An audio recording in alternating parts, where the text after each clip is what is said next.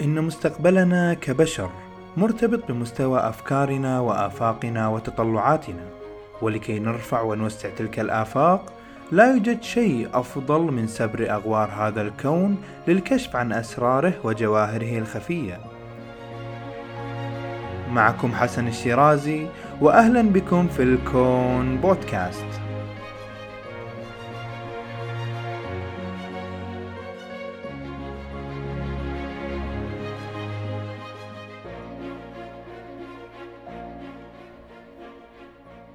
السلام عليكم. أهلا بكم في هذه الحلقة الخاصة من الكون بودكاست وهي حلقة خاصة لسببين أولا لأني ما كنت مخطط لها حقيقة من بين حلقات الموسم القادم اللي راح تنزل بعد أسابيع قليلة بإذن الله. والسبب الثاني والأهم أنني لم أستطع مقاومة عدم نشر ملخص هذا الحدث الكبير بل والكبير جدا جدا. فأعزائنا بالإمارات على بعد يوم واحد فقط من إطلاق أول رحلة فضاء عربية استكشافية. حماس وفرحة ما بعدها فرحة أن يدخل العرب هذا القطاع ويلحقوا بالركب الدولي. فغدا ستكتب صفحات التاريخ دخولنا هذا المضمار بطموح وآمال كبيرة. فمسبار الأمل هو أمل لكل الشعوب بإذن الله بأنه لا مستحيل وبالرؤية والتخطيط السليم والعمل الجاد يمكن تحقيق كل شيء. وقبل سرد أهم محطات الرحلة وتفاصيلها العلمية وأهدافها الاستراتيجية وكيفية تحقيق الإمارات لهذا الإنجاز أذكركم بأن هذه الحلقة من البودكاست تأتيكم برعاية من مؤسسة الكويت للتقدم العلمي. مؤسسة الكويت لديها العديد من الكتب والبرامج العلمية الشيقة والمناسبة لجميع الأعمار وجميع التخصصات. تابعوهم واختاروا ما يناسبكم.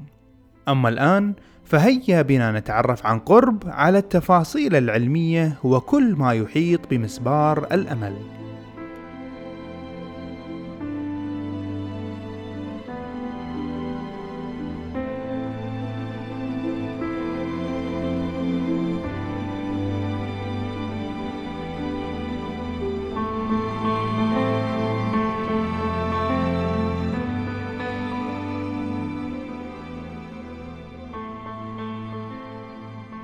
قصة وطموح مسبار الأمل ابتدأت في عام 2014 عندما أعلنت دولة الإمارات عن إطلاق مسبار يصل إلى المريخ في حلول الذكرى الخمسين لاتحاد وتأسيس دولة الإمارات.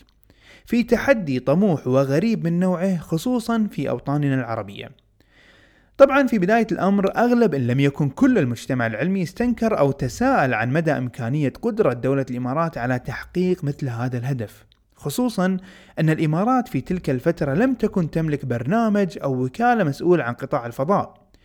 ولكن بعد تأسيس وكالة الفضاء الإماراتية تبنت الإمارات استراتيجية ونموذج مكنها من الوصول لهدفها. والنموذج ذكي جدا وبسيط من حيث المبدأ ولكنه من أكثر النماذج فعالية. لأي دولة تمتلك مقومات مادية قوية جدا ولا تمتلك الخبرة في المجال.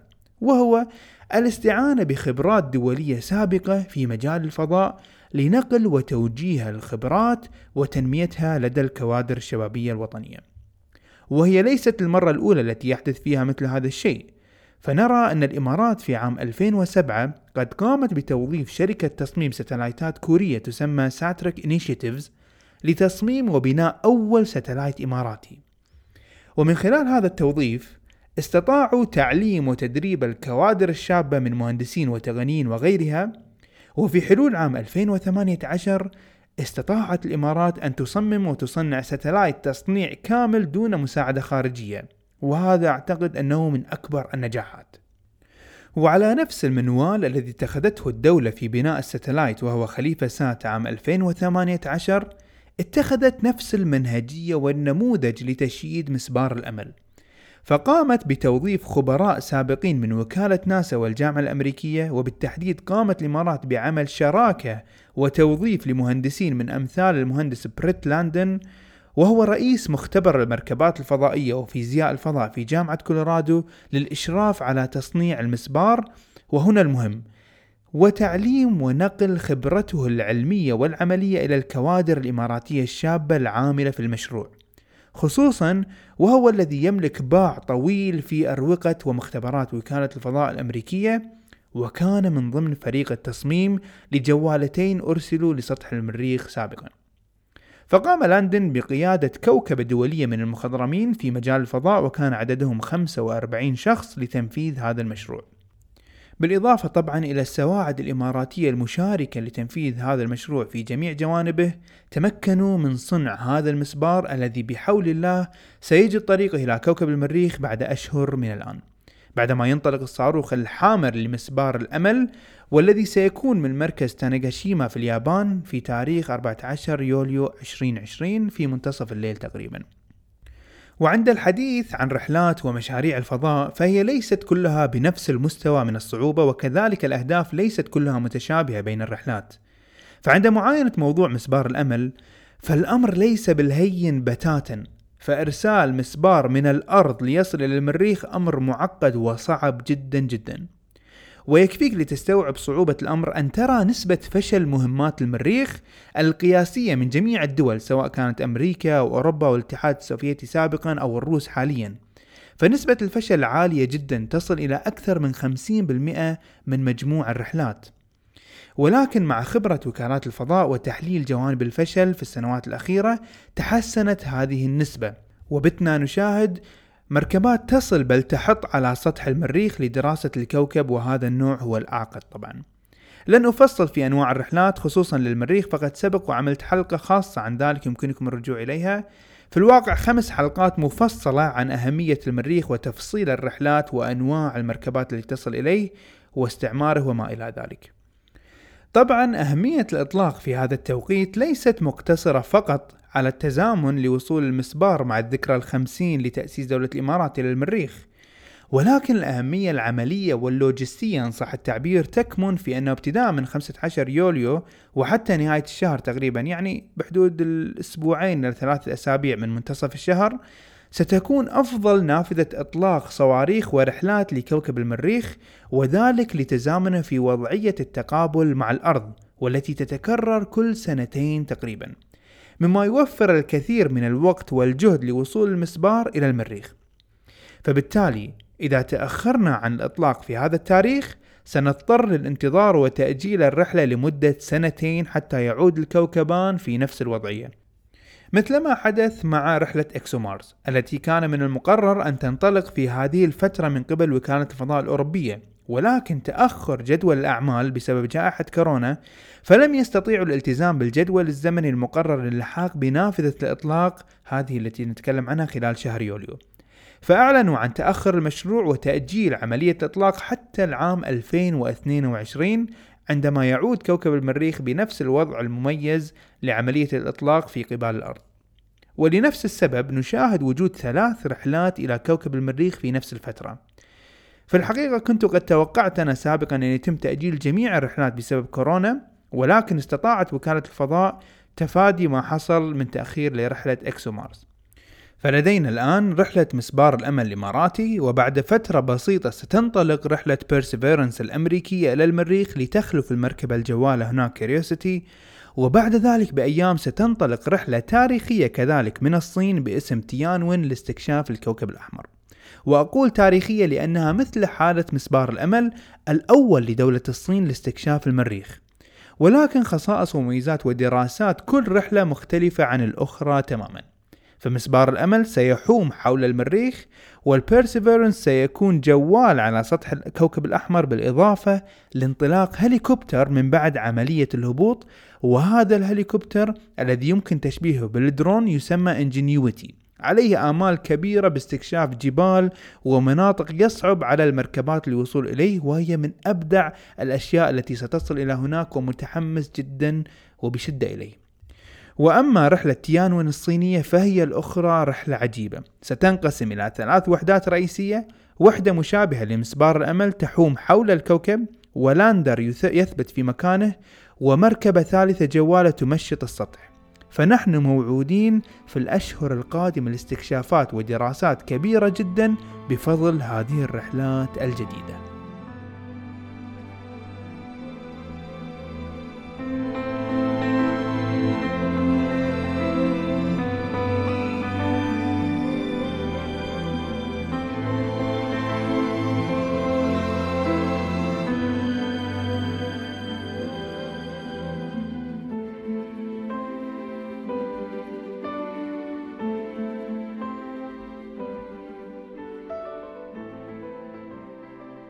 نصل الآن إلى الهدف العلمي من وراء مسبار الأمل. فمدة عمل المسبار المحددة لهذه الرحلة هي سنتين من وصوله لكوكب المريخ والهدف العلمي والرئيسي من هذه الرحلة مسبار الأمل هو دراسة الغلاف الجوي لكوكب المريخ بشكل كامل.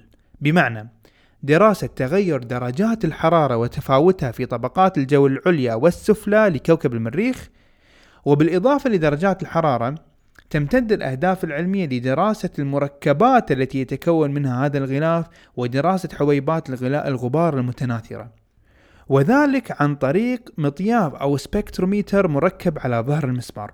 وما يساعد المطياف هذا على تحقيق الهدف بدراسة كامل الغلاف الجوي لكوكب المريخ هو المسار الإهليجي الذي سيتخذه مسار الرحلة عند الوصول إلى المريخ. فالمسار الكبير حول الكوكب سيجعل مسبار الأمل أول مركبة تعطي صورة شاملة عن الغلاف الجوي للمريخ.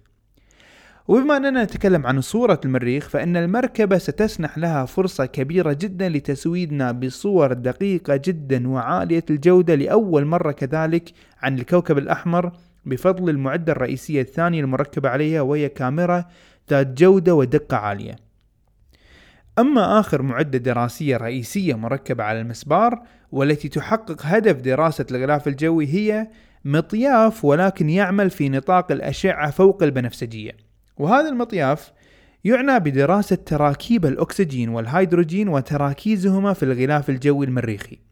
ومن خلال هذا المطياف من الممكن معرفة ودراسة الكيفية والآلية التي تفلت بها هذه الجزيئات من المريخ إلى الفضاء. والتي تسببت وكانت السبب الرئيسي بأن يفقد الكثير من سمكته إلى أن أصبح الغلاف الجوي المريخي أخف من نظيره في الأرض إلى أكثر من 100 إلى 150 مرة. في الحقيقة مسبار الأمل لن يكون أول مسبار يدرس الغلاف الجوي المريخي فقد سبق أن كان هناك أكثر من أوربيتر درسوا بعض مكونات الغلاف الجوي في بعض الأماكن من المريخ ولكن ما سيوفره مسبار الأمل هو دراسة تغطي كامل الكوكب في كل وقت وكل مكان وعلى مستوى جميع طبقات الغلاف. وهو شيء عظيم سيقدم الكثير للباحثين والمهتمين. وحسب تصريحات سارة الأميري قائد الفريق العلمي لمسبار الأمل ووزيرة الدولة للعلوم المتقدمة بأن كل النتائج والبيانات من صور وتحليلات وغيرها الناتجة من الرحلة ستكون متاحة بيد الجميع ليستفيد منها سواء كانوا طلبة أو علماء من أي مكان بالعالم. وكل هذه الأهداف العلمية لدراسة الكوكب الأحمر سواء من مسبار الأمل أو تيانوين أو Perseverance من الولايات المتحدة الأمريكية كلها تصب في اتجاه واحد وهو البحث عن الحياة في كوكب المريخ سواء موجودة الآن أو كانت سابقة متواجدا في الكوكب الأحمر. طبعا عند الحديث عن الحياة لا نتحدث عن حياة ذكية وما إلى ذلك ولكن أي صورة من صور الحياة وإن كانت أحادية الخلية. وبإذن الله مع مرور الوقت وتقدم العلوم والتكنولوجيا أكثر وأكثر سيكون من المتاح الإجابة على مثل هذا السؤال الكوني المهم للإنسان. ولأن الموضوع مهم حضرت الموسم القادم سلسلة حلقات تصل إلى أربع حلقات ربما تبحر وتغوص علميا وتاريخيا في البحث عن الحياة والمخلوقات خارج الكرة الأرضية. وعودة على مسبار الأمل يتبقى سؤال مهم قد يتبادر للأذهان ومن المهم الإجابة عليه. ما هي الفائدة العائدة على دولة الإمارات بشكل خاص من هذه الرحلة؟ مالنا نحن والعرب ومال المريخ؟ جزء كبير من هذا السؤال قد أجبت عليه في الحلقة الأولى من البرنامج يمكنكم الرجوع إليها وهي حلقة لماذا نصرف الأموال على الفضاء؟ ولكن تحديدا للإجابة على هذا السؤال بالنسبة لدولة الإمارات فموضوع الفضاء يقع ضمن خريطة استراتيجية كبيرة للتحول من النموذج الاقتصادي المبني على النفط والغاز إلى موارد أخرى لا تنضب وبالتحديد الاقتصاد المعرفي Knowledge Economy. فعند تتبع تصريحات المسؤولين تجد بأن موضوع الفضاء في رحلة مسبار الأمل والأهداف الاستكشافية يكون ثانيا. وهذا الكلام جاء على لسان مدير المشروع السيد عمران شرف عندما قال ليس الفضاء ما نريد بالتحديد إنما الاقتصاد. وأنا أضيف وأكد على ذلك نعم جميل أن تصل إلى المريخ وتسبر أغوار المجموعة الشمسية بل الكون إن شئت وتكشف أدق الأسرار في هذا الخلق العظيم. ولكن لتصل إلى هذا المستوى هناك رحلة شاقة عليك أن تخوضها وهناك تحول في العقلية عليك بناؤه بين الناس. عقلية تهتم بالعلم والعلوم.